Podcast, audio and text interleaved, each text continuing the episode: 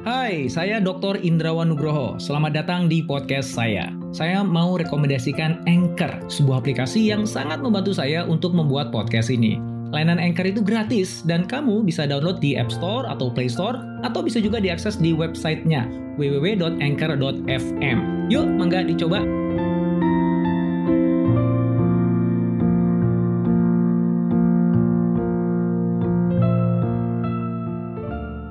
Saya ingin menunjukkan tiga fase perkembangan sebuah bisnis dari kelahiran sampai kemungkinan kematian. Ini relevan sekali baik bagi Anda para pelaku startup atau Anda eksekutif yang ada dalam tim business development di sebuah perusahaan besar. Spesialnya lagi, saya akan juga berbagi formula keberhasilan di setiap fase dari perkembangan itu. Sehingga di mana pun posisi Anda saat ini, Anda punya peluang lebih besar untuk memastikan bahwa bisnis Anda akan tetap terus bertumbuh. Yuk, kita mulai.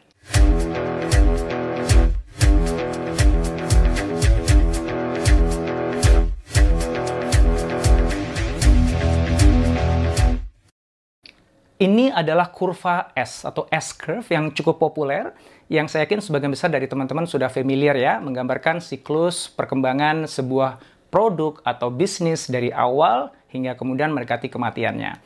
Nah, saya gunakan S-curve ini sebagai basis dari analisa fase-fase itu dan saya juga akan tunjukkan nanti ada rumus fisika yang bisa membantu Anda berpindah dari satu fase ke fase lain di dalam kurva ini. Ramai banget. Dan nanti saya akan tunjukkan kepada Anda gimana caranya supaya Anda bisa nggak berakhir tragis mati baik produknya atau bisnisnya seperti kebanyakan yang ada.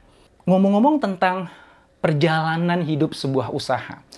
Kalau misalnya uh, teman-teman nih para pelaku startup atau Anda eksekutif di tim business development pasti pernah ngerasain ketika Anda memulai membangun usaha itu, meluncurkan bisnis unit itu di awal pasti ada kekhawatiran, keraguan. Ini kira-kira produk saya akan laku apa enggak ya? Saya sih yakin ini bagus produknya gitu.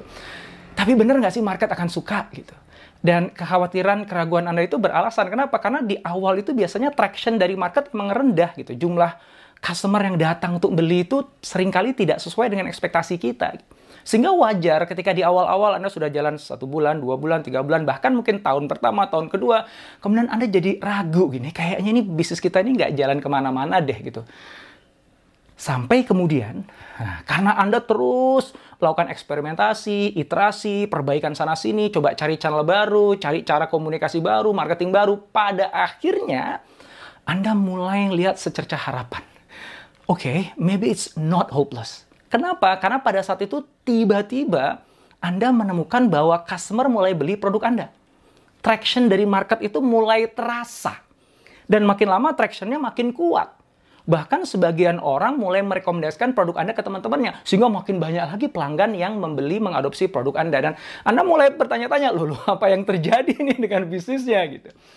Nah, pada saat itu Anda tentu aja ramp up production dong ya. Produksinya itu Anda perbanyak, Anda tambah karyawan sehingga Anda bisa melayani customer yang lebih banyak, lebih luas. Dan itulah kemudian yang menjadi pertumbuhan yang sangat indah kelihatannya tentu saja ya di dalam bisnis Anda dan Anda mulai muncul euforia ya, optimisme yang udah mentok we are going to be rich. Bahkan Anda sudah mulai bagi-bagi bonus ke teman-temannya. Oke, saya kasih TV gratis 32 inci untuk semua orang. Wah, happy lah ceritanya. Sayangnya, sering kali itu nggak panjang happy-nya. Karena akan ada masa di mana kemudian Anda mulai menyadari bahwa pelanggan nggak datang sebanyak dulu lagi. Bahkan sebagian sudah mulai berhenti menggunakan produk Anda pindah ke produk tetangga tractionnya udah nggak sekuat dulu lagi. Iklan yang Anda keluarkan untuk bisa menjaring customer baru itu tidak seefektif dulu lagi. Dan Anda mulai bertanya, apa yang salah ya? Dan tidak sedikit yang kemudian perusahaan nggak bisa jawab pertanyaan itu dan pada akhirnya malah berkata we are doomed ya kayaknya kita udah habis deh gitu dan akhirnya mati. Nah memandu Anda untuk bisa pindah dari satu fase ke fase lain di dalam kurva ini dengan baik, bahkan nanti di ujungnya Anda nggak harus berakhir tragis bisnisnya bangkrut, produknya mati.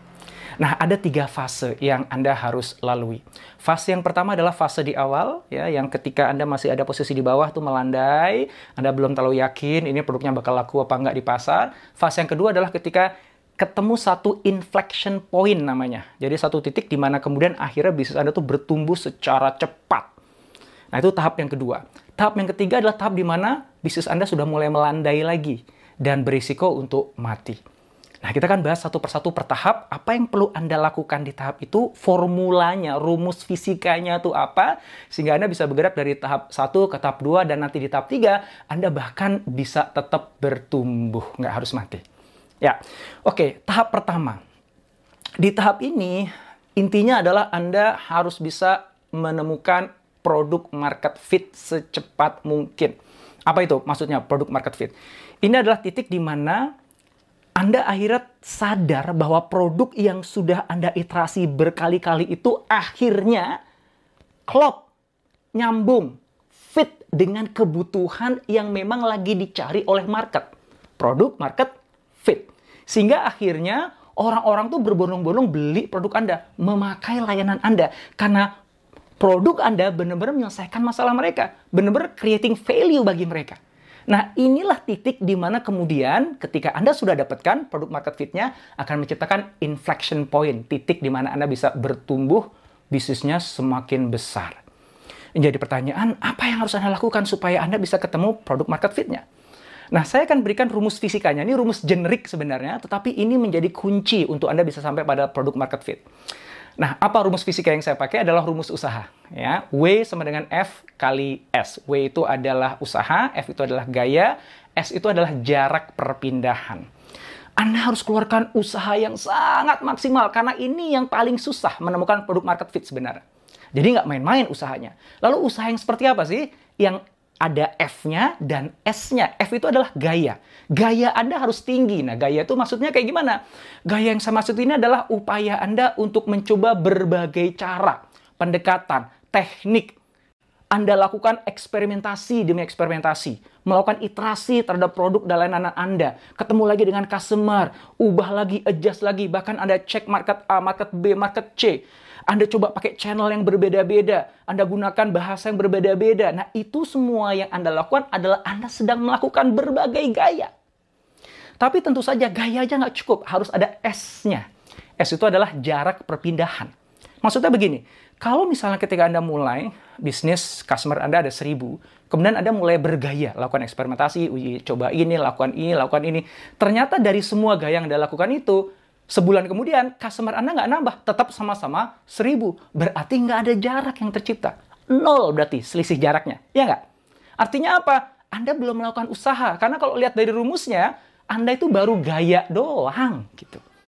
Hai, sebelum kita lanjut podcastnya, kamu sudah pernah dengar Anchor kan? Anchor adalah all-in-one podcast editing platform yang saya gunakan untuk rekaman, edit suara, tambah lagu, dan semua hal dalam pembuatan podcast yang sedang kamu dengerin ini. Anchor bisa membantu kamu bikin podcast kamu sendiri loh. Caranya gampang, tinggal download dari App Store atau Play Store, atau bisa juga diakses di www.anchor.fm. Download Anchor sekarang ya. Nah, jadi gimana caranya supaya Anda benar-benar punya usaha konkret yang mendekatkan Anda pada produk market fit? Pastikan gaya yang Anda lakukan itu menghasilkan jarak. Maka gimana? Ukur. Ketika Anda lakukan eksperimentasi A, Anda lakukan iterasi di produk Anda, ukur kira-kira dengan iterasi ini benar nggak membuat orang tuh jadi mau beli? User growth-nya naik apa enggak? Retention rate-nya tinggi apa enggak? Ketika Anda ngelihat, uh ternyata nggak ngefek, ya udah coba cari yang lain. Oh, ternyata dengan cara yang seperti ini, user growth-nya naik ini customernya lebih banyak ini, revenue-nya lebih tinggi ini. Oke, bagus, double down di situ. Habis itu eksperimentasi dalam hal yang lain lagi. Lihat lagi, ukur lagi. Ketika Anda bisa lakukan banyak gaya, dan ternyata dari gaya-gaya yang Anda lakukan itu menghasilkan jarak, jarak, jarak yang lebih banyak, jarak yang lebih banyak, maka usaha Anda baru dibilang maksimal. Maka peluang Anda menemukan produk market fit jadi lebih besar.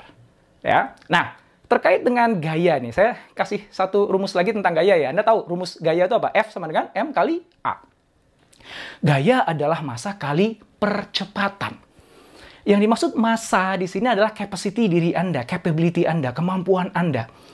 Maka kalau Anda ingin punya kemampuan bergaya yang bagus, yang tinggi tadi, Anda pun harus punya capacity, quality, kualifikasi yang tinggi juga gitu. Jadi bobot Anda itu tinggi memang. Maka nggak ada pilihan lain, Anda harus belajar. Anda harus cari guru, cari mentor. Perbanyak pengalaman Anda. Ketika Anda sudah punya bobot yang lebih tinggi tadi, masa yang lebih tinggi tadi, Anda pun harus melakukan percepatan. Yang biasanya kerjanya mungkin 10 km per jam harus naik jadi 15 km per jam. Naikkan lagi jadi 20 km per jam. Intinya adalah apa pun yang Anda lakukan, belajarnya Anda, kerjanya Anda harus lebih cepat dibandingkan sebelumnya. Ketika Anda sudah punya bobot tadi, kapasiti diri yang lebih tinggi, dan gaya kerja Anda itu juga lebih cepat dibandingkan sebelumnya, maka Anda punya F, gaya yang optimal. Dan ketika gaya yang optimal ini Anda pakai, kemudian menghasilkan jarak, berarti usaha Anda, way Anda, udah optimal juga, maka peluang Anda untuk bisa mendapatkan produk market fit pun juga semakin besar. Nah, itulah rumus yang akan membawa Anda pindah ke fase kedua. Nah, di fase kedua ini akhirnya apa yang terjadi? Bisnis Anda bertumbuh kan? Market Anda akhirnya terbuka dan Anda bisa tangkepin tuh pelanggan-pelanggan. Pertanyaannya apa harus Anda lakukan di fase kedua ini? Bahasa saya adalah going full throttle atau tancap gas habis. Kenapa? Karena Anda lagi dapat angin. Anda harus bangun momentum. Ketika gelombangnya mendukung Anda, anginnya itu bergerak mendorong Anda. Nah, bangun momentum itu gimana sih? Balik lagi yuk. Ada yang ingat nggak rumus fisika momentum itu apa? Ini rumus saya ya. P sama dengan M kali V atau P sama dengan MV ya. Sama aja cara bacanya. Intinya adalah gini, ada dua variabel di situ, ada masa dan juga ada kecepatan. Nah, berbeda dengan masa yang kita bahas sebelumnya, kalau dalam rumus uh, gaya itu kan masa yang ada dalam diri Anda. Kalau ini masa itu adalah kualitas dari produk yang Anda jual atau layanan yang Anda berikan. Pastikan ketika Anda di fase kedua ini, Anda jangan berpuas diri dengan produk atau layanan yang sudah Anda miliki yang sedang laku-lakunya itu. Tapi yang Anda lakukan adalah naikkan masanya. Kualitasnya dinaikin, itu maksudnya. Fiturnya ditambah. Buat lebih mudah, lebih simple, lebih ringan, lebih accessible bagi orang. Lebih bisa menyelesaikan masalah si customer. Bahkan mungkin menyelesaikan masalah-masalah yang berbeda dari si customer.